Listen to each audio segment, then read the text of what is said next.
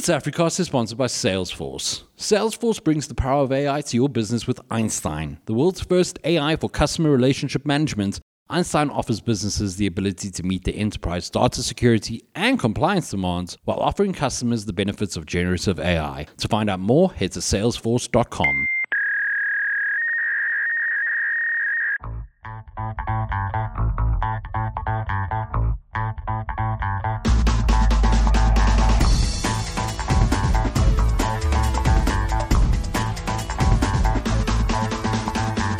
Hello, everybody, and welcome to another edition of the Africast. My name is Brendyn Lotz, and joining me, as always, is Louis Monzon Hey guys. and Robin-Leigh Chetty. How you guys doing this week? Uh, yeah, we're Glad back. to be back. We are indeed back. After technical technical issue, I guess we could call it. Yeah, just issues. Just issues. Right, uh, let's get right into it uh, with the news of the week. Uh, and uh, the analog switch off, which is the analog broadcast for TV, is finally happening. And you'll be forgiven for thinking, but wait, hasn't this been happening for a while? Because indeed it has. It's been going on for the last 13 years at this stage. Um, essentially what this process is is it sees the uh, switching off of uh, certain spectrum bands that are used for broadcasting TV so that those bands can be more effectively used in telecommunications. Um, and this week, the Department of Communications and Digital, Digital Technology set two new deadlines. Uh, the first of which is for the switch off of analog services below the 694 megahertz band, and that is scheduled for 31st July 2023. Uh, the second deadline, however, is for all analog bands to be switched off by the 31st of December 2024. The department said a two step approach towards analog switch off is deemed to be a viable approach for the industry. This approach is accepted to be a win win approach that will enable analog switch off progress, release spectrum, and allow key stakeholders to recover from post COVID economic decline and load shedding impact. Um, yeah, I don't know if this is actually going to happen. I'm not a betting man, um, but I, I, I just I don't think it is going to. Um, to date, Mul- MultiChoice has switched off 84 analog broadcast sites. Um, ETV has switched off 30 of its 84 sites, and the SABC has stopped broadcasting in analog in the Free State, Northern Cape, Northwest, Limpopo, and Mpumalanga. Um, the distribution of set-top boxes also continues, especially to indignant households.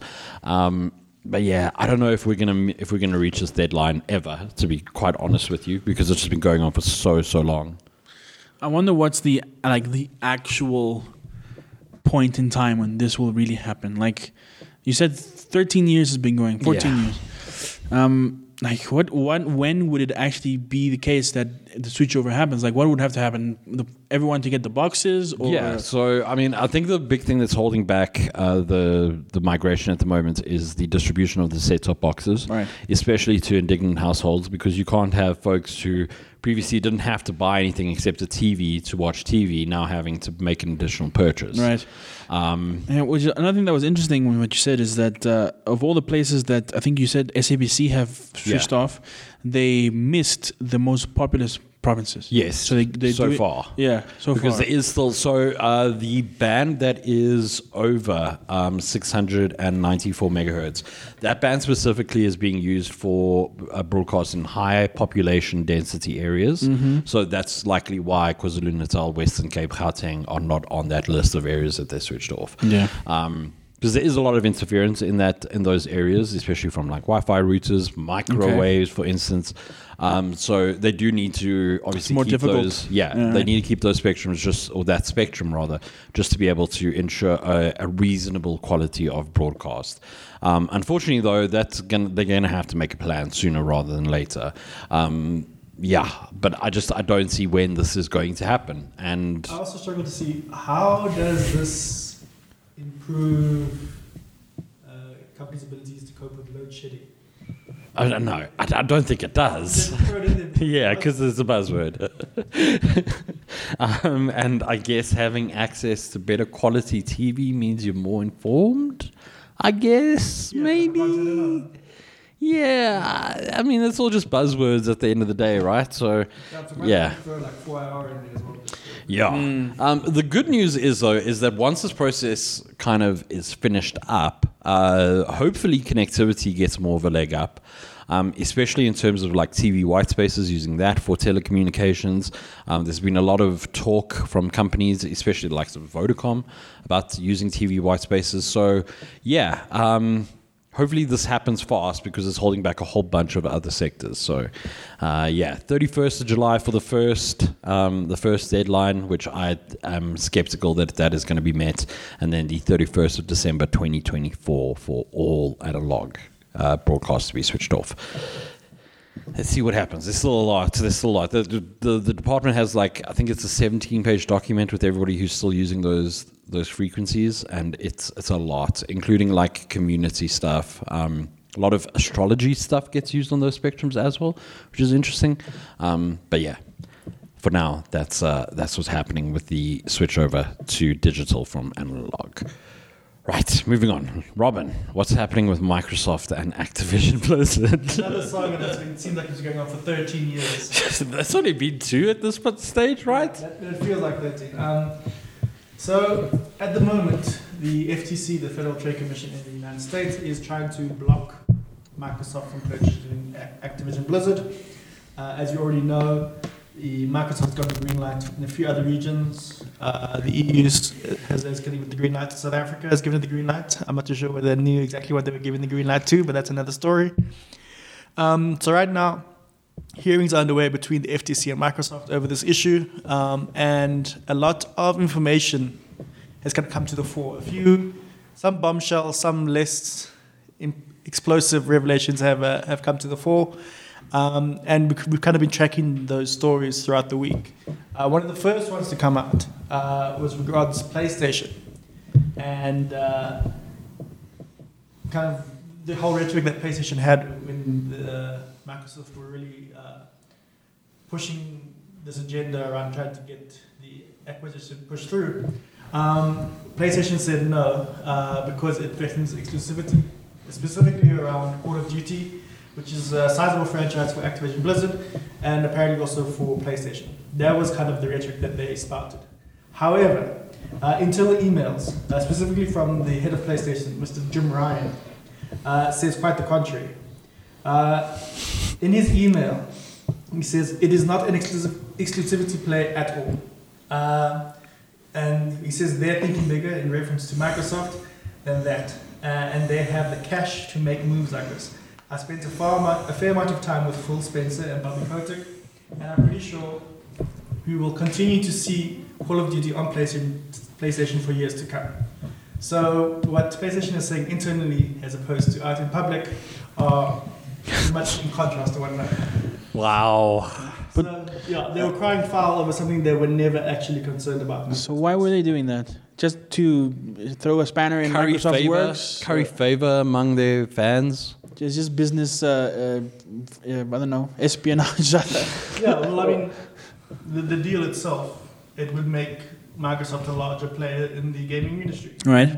Why would you want your biggest competitor to have more advantage? Yeah. So I understand why they why they kind of said that in public, but now it's come out uh, with internal emails, and it just makes PlayStation look bad. Yeah. Um, I mean, it's also just like PlayStation's whole thing about exclusivity when they themselves make exclusive titles. Mm-hmm. And it just it, it, looked bad on the surface. So now with this to come out, were I, they just trying to strike when the iron was hot? Right? They're like, okay, we can. This is a nice time to stab Microsoft in the kidney. Yeah, well, I think obviously regulators wanted to see what this meant as far as the gaming industry and dominance for by one company in particular, and then again, PlayStation probably saw the opportunity mm. and said, yeah, actually, you are right. We also have concerns right. about Call of Duty and what it means as far as exclusivity is concerned. So mm. um, the hearings are still ongoing. Whether or not uh, the revelation as regards PlayStation will actually impact the judge's uh, decision making around this lawsuit that the FTC has against wants to impose against uh,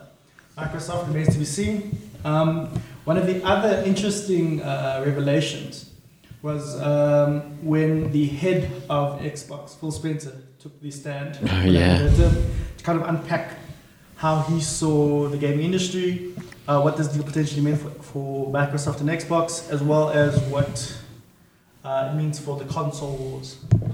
And um, one of the first things he did was he mentioned Nintendo.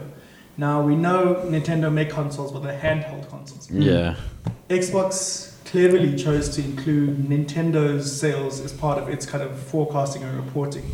So in Xbox's view, it's like third in the, in the kind of console player market, behind PlayStation first and Nintendo in second. So there's two Japanese companies pretty much leading the industry. Right. Um, and then then things get a little bit weird because it seemed like Phil Spencer was trying to paint Microsoft as being this pl- plucky upstart that was, that was going against against these massive companies when it, when it itself is a massive company. he mentioned that. Um, let me just pull out the quotes here. Plucky old Microsoft, hey. Poor little trillion dollar company. As the console wars is a social con- construct with, within the community, I would never want to count our community out. They're big fans. Continued. If you look at our market share in the console space over the last 20 plus years, we're in third place. We are behind Sony and Nintendo in console share globally. Now, to be fair, 20 years ago, the first original Xbox, the much maligned Xbox, Yeah. first came out. Sony were already on the PlayStation 2, which has gone on to be the highest selling console of all time. Yeah. So, to his credit, I will say, yes, when they started out, they were very much in. And I mean, also like Nintendo had the uh, had its own consoles for decades, and then those those consoles continue for decades after that. It's just like it, it seems like uh, well, you know, if we look at the last twenty years, but Microsoft hasn't really been a player, as you mentioned. They haven't really been a player for the last twenty years Yes, it's only until the last decade. yeah, with the Xbox 360 and then the Xbox One X and One S, and now the Series. So I mean, like, only in the last, I would say, two generations has Xbox really been a player in the market, and in that space. It's really just been a player in the same way that PCs have been a player because what has been an exclusive? Gears of War? Cool. Too too human. Okay. If anyone's heard of that one. Halo, you know, I mean, it's just like, sure, Phil Spencer, we get you, but right now you are a dominating force. Like, if we look in the last, maybe just even the last generation, I think that uh, that third place is going to look more closer to second or first. And to be fair, you shouldn't even be including Nintendo. Yeah, because it's not really on the same. I mean, yeah, there are. Th- this is not to say that Nintendo is bad. It's just a different class of console, right? Yeah. Like you're not sitting down expecting to what to play the latest AAA game on your Nintendo Switch. I mean, if you include Nintendo, might as well include you know mobile phone sales and you know Yeah, if you want to start nitpicking, you can actually mention every single Windows PC. That's Yeah, where I you mean- potentially can play a, a game. All the other handheld PCs. The I mean, it just starts getting really messy if we start looking at it this way. Yeah, I think if you want to start including different sectors of the gaming market, you should be try. You should include all of them, right? Yeah. What's what's the bigger picture here? Um, I think, like Robin said, it's it's just kind of screwing around with the with the the way people see. You know, it's it's a visual thing for, Mm. Yeah. for Microsoft and Xbox, We're we're number three out of three. Okay. but it's not out of It's three. not out of three either. Yeah. Yes. Is a small company paying 69 billion to acquire? That's the other thing, right? It's like, oh, we're a small little upstart. No, you're not. You're spending billions trying to acquire this company.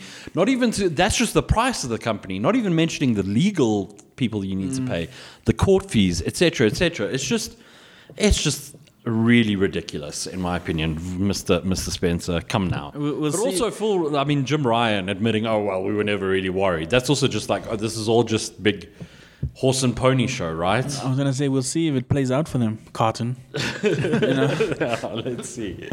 Yeah, so um, those are some of the revelations that have come out to date. Again, much of this hinges upon what the judge in the hearings is going to say. Um, so yeah, we'll have to see what uh, evolves out of that because if, for example, the FTC does uh, get its lawsuit pushed through, it kind of puts a massive spanner in the works as far as Microsoft is concerned because although it can potentially lose out on the UK, which is looking to block the deal, Mm. um, it still has the EU on board, and if it gets the US on board, then it's I think it's all Yeah. yeah they're happy to kind of take the hit in the UK. I mean, the other problem is, is that this deal must be signed by the end of July. There's a deadline. Otherwise, it has to go to the renegotiation renegotiation table. Um, and I don't know, Diablo 4 might be doing pretty well for Activision Blizzard I at the think so, moment. yeah. So they could go back to the negotiating table with a massive win under their arm. And what's Microsoft got to counter? Yeah. Interesting times. Anyway, moving on. Louis, uh, we've got some uh, influencers that have come under fire this week. Indeed. Uh, you guys have heard of Shein, right? Uh, yes, yes, I have. I feel like every now and then someone will ask me, "Have you heard of Shein?" um, so Shein is an e-commerce uh, company from from China, and they sell clothes and accessories and little gadgets and just about everything. And uh, their whole business model is that you go on their app and you you find a bunch of stuff. You know, it's like Amazon or Takealot, and usually the products will be under 300 rand. It's very difficult to find a product over 300. It's so so it's cheap Fast fashion. Fast fashion, exactly. So uh, they're a small company. Uh, in 2022, they made 24 billion dollars. So you know, small, Tiny. small potatoes, Another small company. Yeah. small potatoes, small potatoes. Uh, The world runs on small companies, guys. so obviously, um, they make a lot of money. They make it, they sell products at a, at a at a very competitive price, and that has kind of caught the attention of of, uh, of watchdogs and of shoppers. And in South Africa, uh, the uh, let me pull up the name right now. Um, hold on, hold on. hold on. It's the Department of Trade. Yes, the Department of uh, Labor uh, in South Africa has kind of uh, they they're probing Shein. So the allegations are that Shein is managing to cut costs um, because they're not paying the import tariffs that they should to uh, to uh, to bring the products into South Africa. So if you if you if you buy products with Shein, you'll have to pay. Um, an importing fee yourself, right? Yeah. Um, but it, apparently, Shein is cutting these costs, cutting these corners, and obviously the the government is concerned that this is an anti-competitive uh, kind of maneuver that Yeah. they're doing, right? Apart from that. Apart from that, that, that, those investigations are still ongoing locally in South Africa. Internationally, um, a lot of uh, media is looking into kind of the work practices of Shein. Yeah. So obviously, if products are cheap and they're they're they're they're of an okay quality, like they're not falling apart, someone is paying for something down the line somewhere, right? Yeah. It- this is like an impossibility. There's there's something that's not. Somebody's losing out. Somebody's losing Yeah. out. So, um, according to publications like Wired and Al Jazeera, the people who are losing out are the workers at Shein's factories. All right. Obviously, uh, China has a history of uh, poor labor. You know, poor labor uh, adherence to to labor laws, and even though uh, China itself has regulations in place, the actual companies not so much. Um, the allegations are that, uh, uh, for example, Al Jazeera they they sent um, hidden cameras, a, a journalist with hidden cameras uh, posing Yeah. as uh, as a Shein worker. Um, into one of Shein's factories, and they found that uh, they were the workers were paid four cents uh, U.S. dollars per item that they make, right? Um, and they work 18 hour days, uh, which is itself illegal in China, and uh, something that Shein itself says that they're not doing, like in its values and, and you know rules. Yeah. They, they don't do this. Um, so sh- across its uh, factories, Shein has uh, 6,000 ins- uh, places where they where they manufacture stuff, obviously sending products and items all over the world. Um, and Shein is aware that places that it, it operates it internationally uh, will begin to question because obviously it's logically like it doesn't make sense. Why Yeah. why is the thing so cheap and stuff? They must have a sweatshop. It must be a sweatshop operation. Shein is aware of this. So the recent play into kind of getting people to say actually uh, Shein is a good company. They do ethical things. Is that they invited a whole bunch of influencers, Instagram creators Yeah. from the US to come to uh, Guangzhou, China. Come check out the factories and come look. Everything's okay, guys. yeah. So um, this was. Uh, it kind of looks like this kind of backfired a little bit. Um, the influencers that they brought in, uh, they started. Okay, firstly, let, before we get to that, Yeah. the whole influencer thing. I mean, at this point, you we all know that influencer, when that comes up, the it's basically a big advertisement. Yeah. Right. There's not a lot of ethics involved with being an influencer. So, for example, for journalists, you you need to have uh, you know you, the things that you say or the things that you do. They need to be uh, Ethical. it needs to be honest, right? Yeah, you can't like, for instance, like we can't, f- as an example, take money from Samsung or a free phone from Samsung or using them as an example, Mm. right? And then be like, Simply sponsored by- and then be like, oh, Samsung is the greatest ever. Samsung, Samsung, Samsung, Right. Samsung, because our opinion is influenced by Samsung paying us Right. and bringing us into the fold. So influencers have no such restrictions, Yeah. right? Um, they don't even have to say if their posts are sponsored. They don't even have to say. I mean, I mean, some places they do. There are laws surrounding it, but, I mean, it's it's kind of like it's the difference between like BMW going out onto primetime TV and saying our car will never crash Mm. versus an influencer who posts a tweet and says that's it. Their, their, you know, their cars will There's never a lot crash. of grey area, and influencers are happy to play in that grey yeah.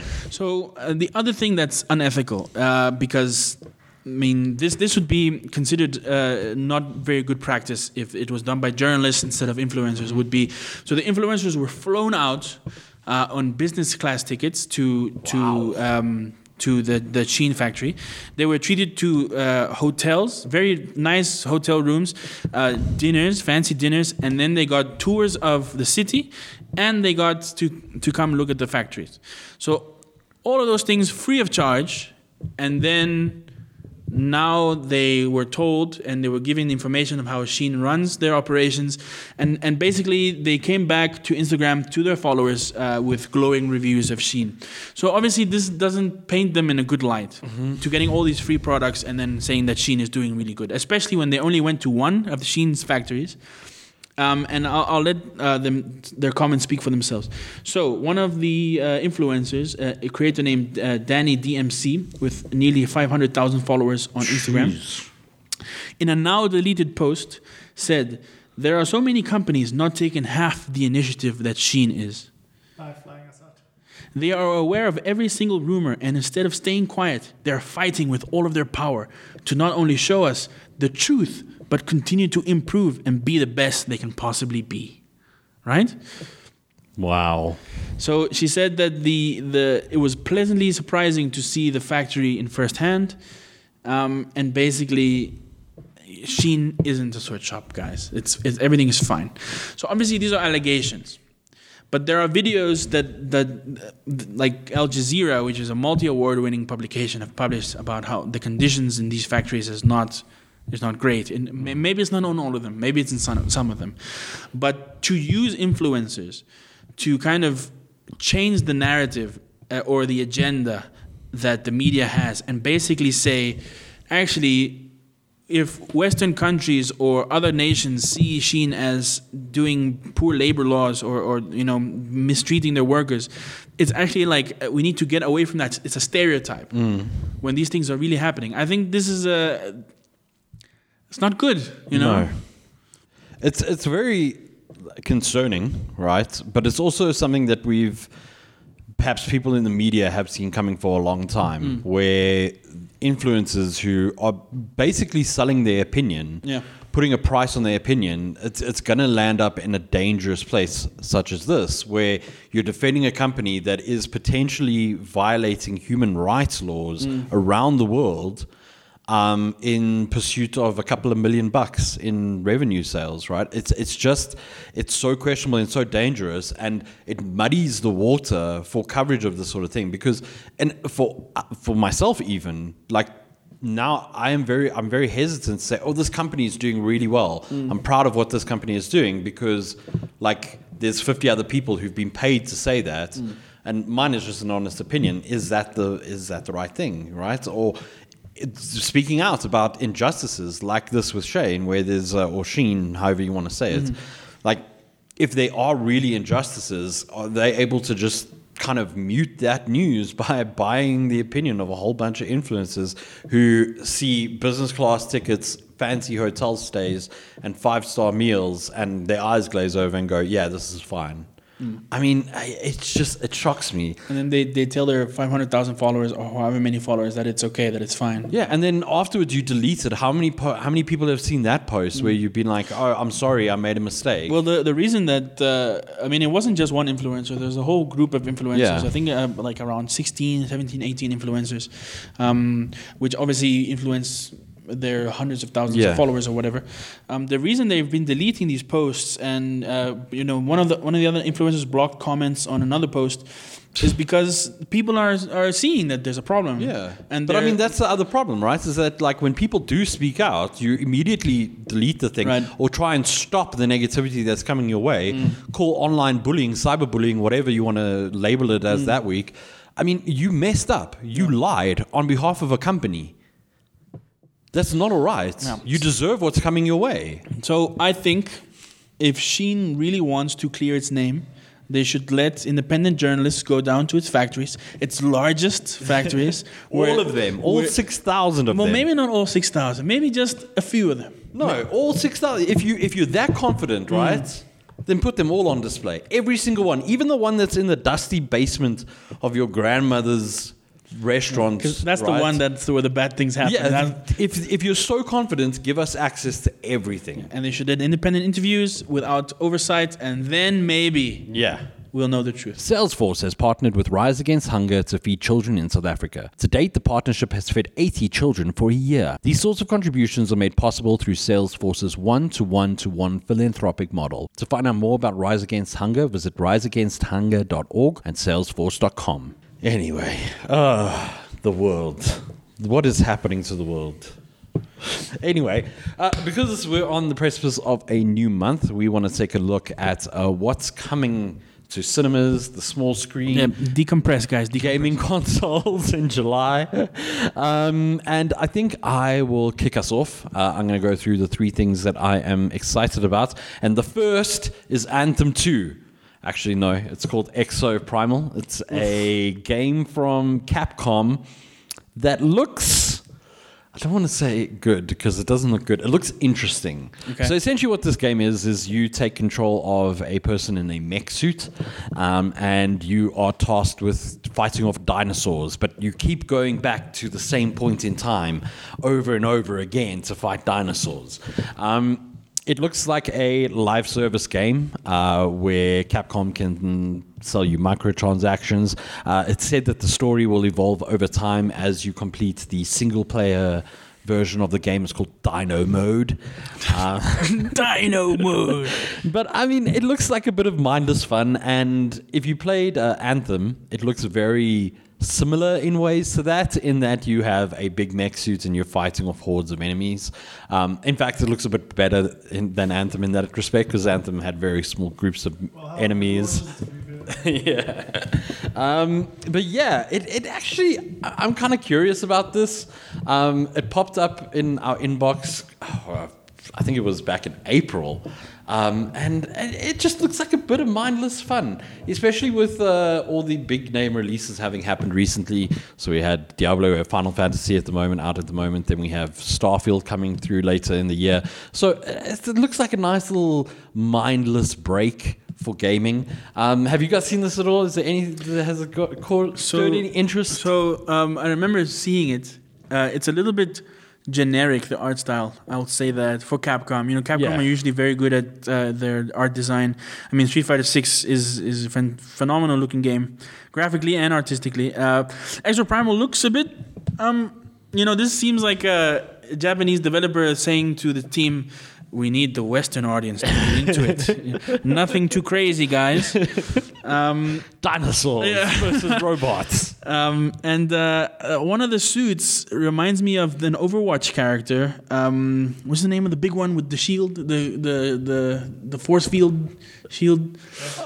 No, The the German guy, R- I want to say Reynad. Re- Reynad. Rein- Reinhardt. Reinhardt. Reinhardt. Yes. So it's it gives me Overwatch vibes. The gameplay. Um, obviously, it's like a swarm swarmer, Yeah. swarm fighter with looks the like dinosaurs. a yeah, sort of like Swarm, Endless Wave. Yeah, yeah. Like yeah. Um, interesting.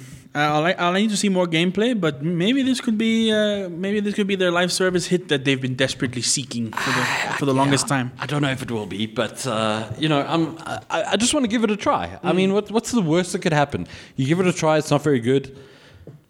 Drop it and find something move new. move on. Um, but Exoprimal will release on uh, Xbox Game Pass, which is where I want to check it out. Um, that's obviously for Xbox, uh, and then it'll be on PlayStation and Windows PC as well. Releases on 14th July, um, and you can play with a team of one to ten, which I think is is kind of interesting. If you have ten friends who also want to play Exoprimal, Damn. which I think is nine too many. Um, yeah, 14th of July. It, look, it looks quite fun. Um, Louis, what have you got for a game for us for July? Okay, this is a bit of a weird pick. Um, so there was at one point a, a series of isometric RPGs in the same vein as the Fallout's, the original Fallout's, Yeah. called Jagged Alliance. Oh, wow. So instead of it, instead of like you know, Fallout was in the, you know sci-fi, post-apocalyptic, and like the Baldur's Gates were more fantasy, you know, Dungeons and Dragons. Jagged Alliance was kind of based on the real world, um, you know, revolutionary Cold War stuff. You know, you basically build a, a guy, he's like a secret agent, and you, you have a team of uh, mercenaries, and and that would be like the RPG mechanics there, and you and your squad and stuff. Um, and for a long time, I mean, uh, Jagged Alliance 2 came out uh, in the early 2000s and the 90s. Um, for a long time, it's been like radio silence uh, on, in terms of what, what's going on with the series. It was kind of like, uh, I mean, in 1999 is when Jagged Alliance 2 came out. So it's been nothing for, for many, many, many W- years. was it not a THQ property? Uh, well, talking about, I think I believe it is because THQ Nordic is making the new one, Ah. Jagged Alliance Three. uh, it's coming out on the 14th of July this year, um, and it's it looks like Jagged Alliance, so kind of a similar art style, except now it's uh, glorious 3D graphics. wow. Um, a, a lot of isometric RPGs are coming back. Baldur's Gate 3 uh, Yeah. is, is coming, which is you know revival of the series, um, and they're looking to make things. Uh, they're, they're kind of like Jagged Alliance. They're they're taking the the XComs and the popular squad-based games of Yeah. the now, and they're translating that gameplay into these old RPG uh, classics. Isometric sort of Exactly. puzzlers. Uh, so Jagged Alliance 3, it, it, from the trailer, it looks like they they they want to be a more actiony route, uh, more squad-based combat, you know, cover and stuff like that, um, explosions and, and AK-47s. um, so according to the Steam page, uh, it's uh, the, the the they're going for tactical turn-based combat, which is like XCOM. Um, you get to recruit a large cast of unique mercenaries, so they're gonna keep that. Um, uh, oh, there's new weapon customization options, um, which is a new feature. Um, there's uh, like it's an RPG, so you get perks and new skills and all sorts of stuff. And uh, basically, it's a big story mode. It's uh, you get to control territory. Uh, so it looks like it's they're going for like a worldwide view of things uh, instead of just like uh, one small area. You, Yeah. you now get to play across a huge continent. Uh, and uh, it looks interesting, and maybe it uh, maybe it can live up to uh, you know its its um, its roots. The graphics look fantastic, though. Yo. Yeah, so really, really brought it compared to what they used to look like, uh, it's it's interesting. So let's hope it that it goes well for THQ with it. Um, it's good to see these kinds of games coming back. Yeah. Um, in in you know in the modern world, with 3D graphics and you know good modern controls. So yeah, let, uh, let's keep it coming. Let, let's keep it coming, guys. Yeah, I mean, you can find some real gems in like tactical games like this. Yeah. Um. So yeah, I too am, am pleased. Robin, what have you got for us for July? Yeah, so uh, I'm gonna rattle through my picks straight away, uh, and they're all anime picks. I am the unofficial anime of uh, Hypertext, so I've leaned into that. And yeah, uh, all, all my picks for some reason are in the second season. Uh, I'm not even sure why that happened, but it just did. So two of them are available to watch for South Africans on Crunchyroll, and the other one is on Netflix. So the two Crunchyroll ones. Uh, the first one I'm picking is Mushoku Tensei Jobless Reincarnation Season 2. So that the that will officially start airing on 2nd of July by Crunchyroll and it is an isekai. Uh, in my view, one of if not the best isekai you can watch.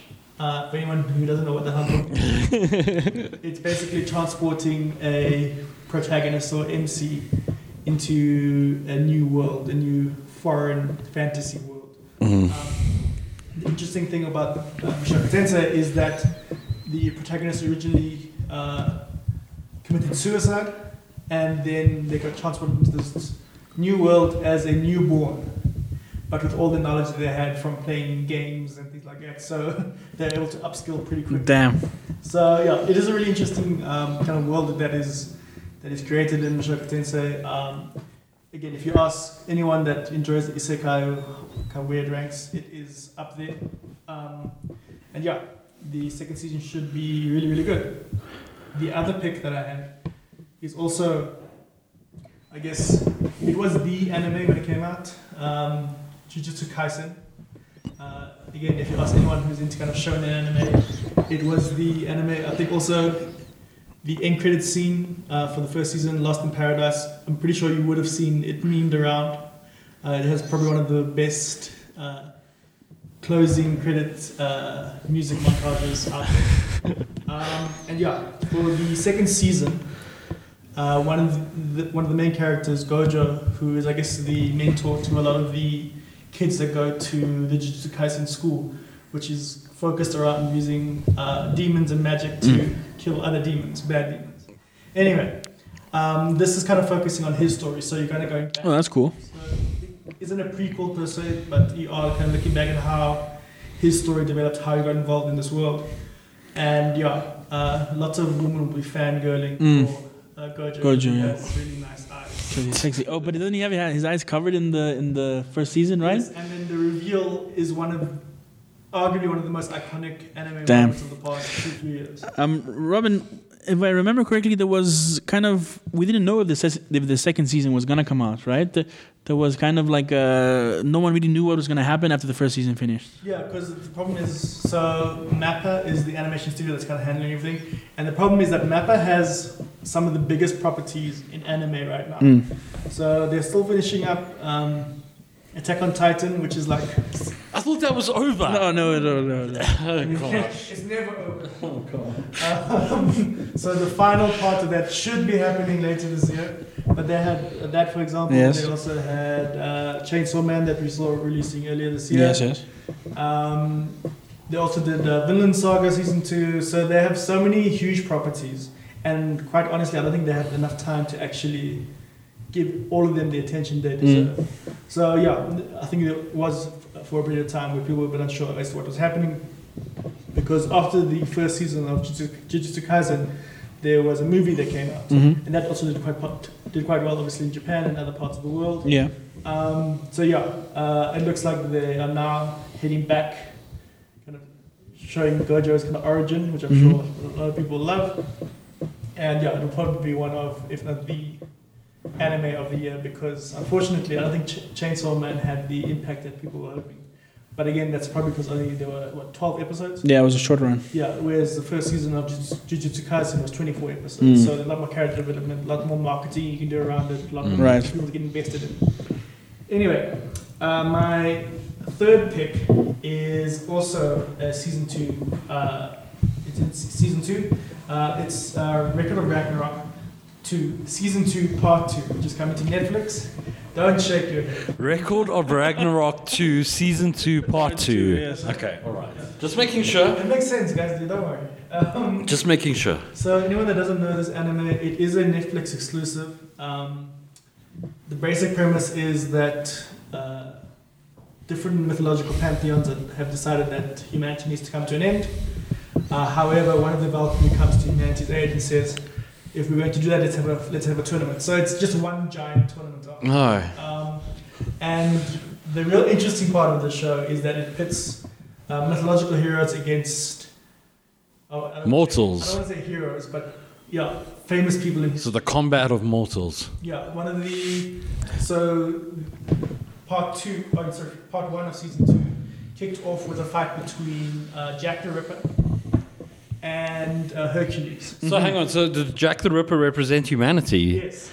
That's terrible. Yes, that's kind of the moral quandary. Like you have to, humanity has to support Jack the Ripper, who's for all intents and purposes a terrible human being. Yeah.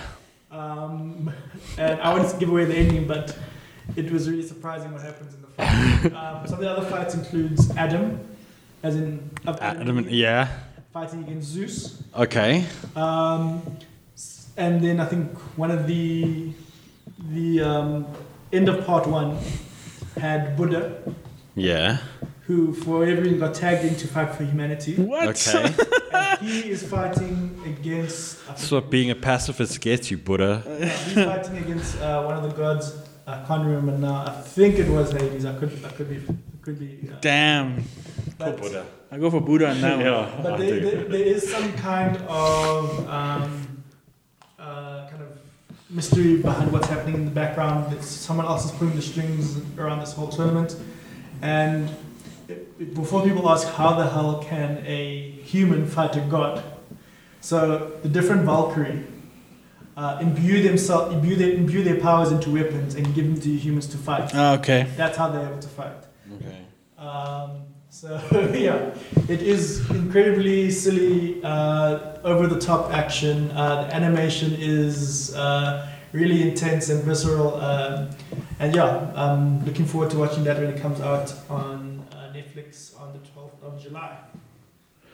Cool. Uh, let's stick with shows, um, and I'll go first. So on 14th July, uh, the second season of Isaac Asimov's Foundation arrives on Apple TV Plus.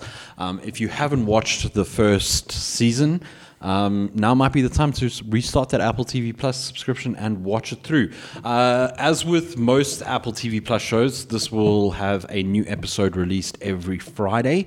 Um, and this is carrying on the story of Foundation, in which we see Hari Seldon uh, establish the Foundation at the Outer Reach, and the Emperor, um, played or Brother Cleon Day, or the Emperor, the Empire as it's known, um, will uh, leapfrog through time to try and prevent a massive war from happening in the Empire. Uh, it seems it's a really great show if you haven't watched the first the first season. Um, really, really great uh, sci-fi, um, some great acting, some great performances from the likes of. Um, Jared Harris as Hari Seldon, Lee Pace as Brother Day, and then Leah Harvey as Salvor Hardin, who is actually one of my my favorite characters from the show. Um, but if you haven't watched it, I highly recommend it, especially if you're a, a fan of uh, sci-fi properties like Dune. Um, but yeah, so this picks up uh, 100 years after the first season. Um, this is a big time hop, but that already happens in the first season, so it shouldn't be too jarring for people to, to pick things up. Um, but we do get to see uh, Cleon, Brother Day, Brother Cleon Day, uh, on, at the Outer Reach, at the artifact, um, which seemingly we learned in the first season connects all time or houses all time. It, it's very interesting, very confusing as well if you haven't read the books.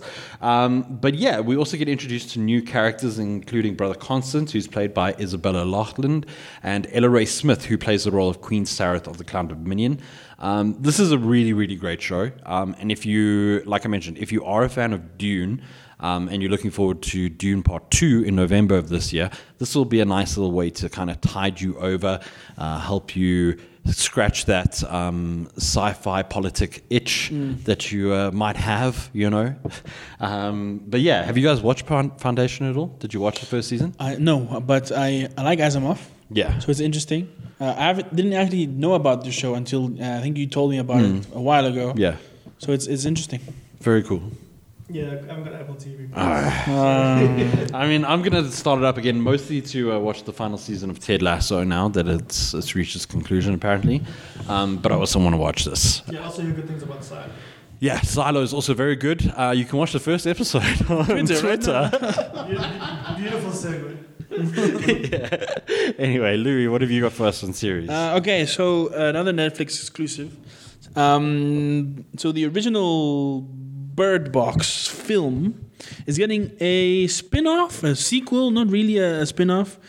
Uh, but uh, so Sandra Bullock starred in Bird Box for Netflix in 2018, and it was it really captured uh, the internet by storm because it was like, why can't they look at things? Why why is there birds in the box? Like what's going on? Yeah. And then and and and, and I, I watched it. It got to the point that I, I sat and I watched the original Bird Box and I thought it was okay. Um, the reveal at the end was fine. Uh, it wasn't as punchy as I wanted, but it was okay. Um, but now what's interesting is that Netflix seems to be taking its properties, its big properties. Obviously, bir- the interest around Bird Box did really well, uh, and Netflix is gonna start making. Appa- apparently, apparently, because they're they're going to start doing region-specific Oh no. versions of things. Oh no. Bird Box Barcelona. Come. Because I've done it with um, uh, Money Heist, right? yeah. So now they. Yeah. Yeah. But that's so now clearly they're gonna go from TV shows to movies, right? So obviously they can do whatever they want. with, Yeah. Netflix. So Bird Box Barcelona is coming out on the 14th of July. Um, it's gonna take place. So obviously in the original Bird Box, th- at the beginning, it kind of shows you like how the world ended. Mm. You know, it's a it's a it's a, a quiet place. You know, monsters destroyed the world. Uh, apocalypse. Yeah. Um, and that was in the U.S. But now in Spain, Look- that, that also happens. So the one thing that's giving me kind of hope here is that more often than not, Netflix's non-English content, or content that's not from the US, Yeah. tends to be really damn good. Speaking of Money Heist is one, uh, and then Squid Game, obviously from uh, South Korea, and then the litany of shows that have come from there and original movies. Um, even like stuff like the Netflix had a movie a while ago called The Wandering Earth. That was great from China. Fantastic movie, Right. like fantastic sci-fi movie with great, great writing, great acting, superb. Right. So this Quiet on the Western Front also. yeah. Yeah, So I mean, really like, this is, I'm, I'm kind of being, oh no, not Bird Box, but maybe they do better than the original. Maybe um, it's it's completely. Uh, it's I mean it's a Spanish production company. Um, it's Spanish actors, Spanish writers adapted the, the screenplay. I mean it's it's like completely Yeah. for the Spanish audience. Um, and Bird Box is a good kind of IP for that. Yeah. Because it's not expensive to film people wearing, you know, uh, blindfolds. Yeah. Running around and being terrible to each other. And not actually seeing anything You don't happen. see yeah. anything. You don't see monsters or anything. They don't even move stuff. Exactly. As far as we so, saw. it's a really good way to kind of make sure that region, re- specific regions, that Netflix has a good production. Um, you know, because Netflix, the whole thing is they need to produce original regional content, Yeah. which will which will drive regional subscriptions. Um, so I wanted to ask you guys, what about Bird Box Johannesburg? Ah, nobody's gonna care, man. It's I- load shedding. I- uh, I'm driving to. It's five o'clock. Load shedding's at six. I gotta get home. I will look at any monster. Yeah. Yeah. So yeah, we'll, we'll, we'll await Bird Box Cape Town and Bird Box Durban, and we'll go from there. Bird Box Durban. All right. Uh, let's get into movies, and uh, there are two, only two blockbuster There's movies. no, there's only two movies coming out this. year. Yeah, uh, and I'm going to talk about the first one, and that first one is Barbie, the Barbie movie, starring Margot Robbie, Ryan Gosling, uh, Will Ferrell, and a whole bunch of other people, including Simu Liu. Uh, Simu, Simu Liu from. Oh yes. yeah, am I saying it right? That we- we- yeah. I'm sorry if I'm not. Yes. Uh, obviously, this is the story about Barbie. Uh, Ken and Barbie and Ken are having the time of their lives in the colorful and seemingly perfect world of Barbie Land. However, when they get a chance to go to the real world, they soon discover the joys and perils of living among humans. Um, so we know very little about this movie. Uh, we've got one teaser trailer so far. Um, and it's releasing the same weekend as another movie that we'll talk about in a bit. Um, and it looks to be telling the, the story of Barbie, right? Except I have sneaking suspicions that this movie is going to take a, a hard left turn. Um, and it's not going to be the fun, wonderful pink world that we, we've seen in the trailer. I think it's going to be a little bit more hardcore than that. Um, Especially like uh, because the, the we, we spoke about this in the office. Hmm. Actually, the, the director is known for making very like serious, dramatic movies. I mean, know? also these actors, like I know, like Ryan Gosling has been in his fair share of fun, like quirky movies. Yeah. So has Margot Robbie. But at the end of the day, these are pretty serious actors, and like yeah, I don't know. I It'll, don't it'll if be a, a bit of a waste if they don't do something. something you know? interesting. Like I, they are, the whole thing takes place, as I mentioned in the blurb. Barbie leaves Barbie Land to go to the real world, and I think that that's going to be kind of, kind of a shock. Um, I don't think this movie is particularly for kids. It's got an age restriction of PG thirteen, so it's not for like little girls and little boys. It's for like teenagers at the very least. And I don't know if this movie is like, do teenagers care about Barbie in 2023? I don't think so. Which is why I think that this is a bit more sinister than just, oh, it's a fun little Barbie movie. You know, I feel like this is directed at adults like us, millennials, Gen Xers, maybe. Like, I feel like there's something more sinister here. And that's kind of, it's hooked me probably more than any other movie has this year. Yes, I, I was also the same opinion of, as my colleagues uh, before the trailer came out. Now that the trailer has come out, I think it is going to just be a comedy slash musical, and they're going to leverage so much Barbie IP. It's going to be infuriating. Well, let's see. Maybe it turns out to be like a Josie and the Pussycats from the early 2000s, where it's like a meta commentary about product placement that is just full of product placements. Uh, yeah, I'm, I'm excited. I want to. I would really genuinely want to see this, and may even go to the cinema to watch it. Louis, you've got our second movie. Talking about That's cinema, the so- second movie. Yes, next to Barbie, there will be this movie. I- in the movie house, they will be next to each other.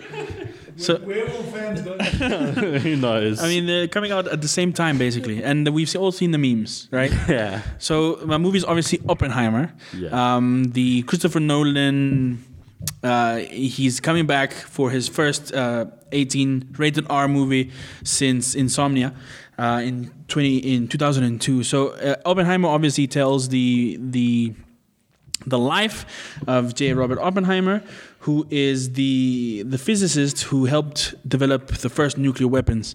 So this will be uh, during World War II. Um, which is- it was- this will take place, and uh, it'll kind of catalog the life of the man.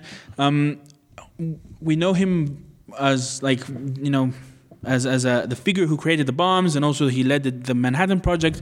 But actually, his life was quite sad and uh, he had a lot of family problems and you know his wife and stuff and later after i mean also like the the idea of your greatest your life's greatest work led to the deaths of, Of millions. and could possibly doom mankind Humanity. forever that's also a big kind of problem that he had to grapple with and eventually i think led to his you know his decline and his uh, his physical health deteriorating so obviously it'll be a very interesting story um, and it's like kind of polar opposite to what's happening with Barbie. Yeah. You know, it's a dark film. Um, also, one of the things that uh, kind of have been said about the production of the film is that Chris, is that Christopher Nolan uh, attempted. He said that CGI is is for for little babies. yeah. Uh, apparently, he he spent a lot of money in trying to replicate an actual nuclear explosion to film. My goodness. So I don't know what exactly that means, but we see when we watch the film. Maybe he did a small scale. So apparently, Atomic apparently he replicated the first nuclear test somehow. Okay. Which is not a gi- it's not It's like not a huge explosion. it's not like yeah. Hiroshima and Nagasaki, but it's it's a big it's a big one. It's a nuclear explosion. yeah, it's a big bomb. You know, like Bikini Atoll doesn't exist anymore Yeah, so- because of a small nuclear We'll, test. we'll see what that looks like when we watch Oppenheimer. Um, it'll probably be really good. Um, and yeah, there's there's just this weird thing happening between Barbie and Oppenheimer yeah. right now. Um, it's like when Doom and uh, Animal Crossing. Animal Crossing came out. There's like a weird marketing, memeing, you know, simultaneous interest here, which is uh, which is cool. Uh, I'm sure the companies behind both the movies are very happy about it. So I'm really interested in Oppenheimer, like just from a hey, here's a how long is it? A couple of hours long documentary Yeah, about Robert Oppenheimer. It's gonna be like three hours. It's gonna be like a serious thing, right? Like, yeah, I mean, like that in itself is interesting to me, especially because of what happened post the development of the bombs with the Demon Core and all Yeah, that yeah. sort of stuff. Like, I hope that that kind of gets touched on Mm. because it seems like the dropping of the bomb is kind of like the midway point of the movie almost. Mm. Like, there seems to be stuff that happens after the bomb is finally dropped. We'll have to see. I haven't seen the movie, so I'm not 100% sure. But Right. Um, yeah, I, it's from a history standpoint and just a biographical standpoint. I think this will be an interesting watch. So yeah, uh, that stars Cillian Murphy as uh, Oppenheimer, Emily Blunt as Oppenheimer's wife Catherine, Robert Downey Jr. Uh, Jr. as uh, Lewis Strauss, and Matt Damon as Leslie Groves, who are, who are um, people involved in the Manhattan Project. Yeah. Um, and it will release uh, internationally on July 21st, 2023. Literally the day after um, Barbie. Barbie. Yeah. You can watch Barbie also, first and then- Albert Einstein is in this movie. Yeah, so yeah. it'll, it'll, it'll be it'll be interesting. Even Casey Affleck is in this movie. Damn, they got What? everybody. They got everyone. They got everybody. We didn't want to see it. Right, folks, that's going to do it from us for uh, this edition of the Africast. Um, yeah, we hope that you enjoyed the content that's coming in June, whether you go see Barbie, Oppenheimer, or both. Um, or Mission Impossible, we forgot about that. Dead Reckoning, Part one. Part One, Wait for part two. which is always fun. I mean, Tom, Tom Cruise running around, he's got to be running. Yes, he's old. I wonder. I Yes, wonder. I wonder what's Tom Cruise's like limit is for these stunts. Like what? When is it gonna be too much and he falls out of the plane? Let's not think about that. That'll be a sad day. Okay, a- okay. I know I'm smiling and laughing, but it's because I'm scared. um, but that's going to wrap it up from us for this Africast. Thanks once again to Salesforce for sponsoring. Uh, we've got one more spot from them, but from myself, Brendyn Lotz, cheerio from Louis, Bye, guys. and from Robin-Leigh Chetty. Uh, yeah, take care, everyone. We'll see you next week. Cheers. Built on the core values of trust, customer success, innovation, equality, and sustainability, Salesforce strives to add value to its customers so that they can, in turn, improve their businesses. With solutions built for SMEs and enterprises, Salesforce has a solution that can amplify your business no matter the field. To find out more, visit salesforce.com.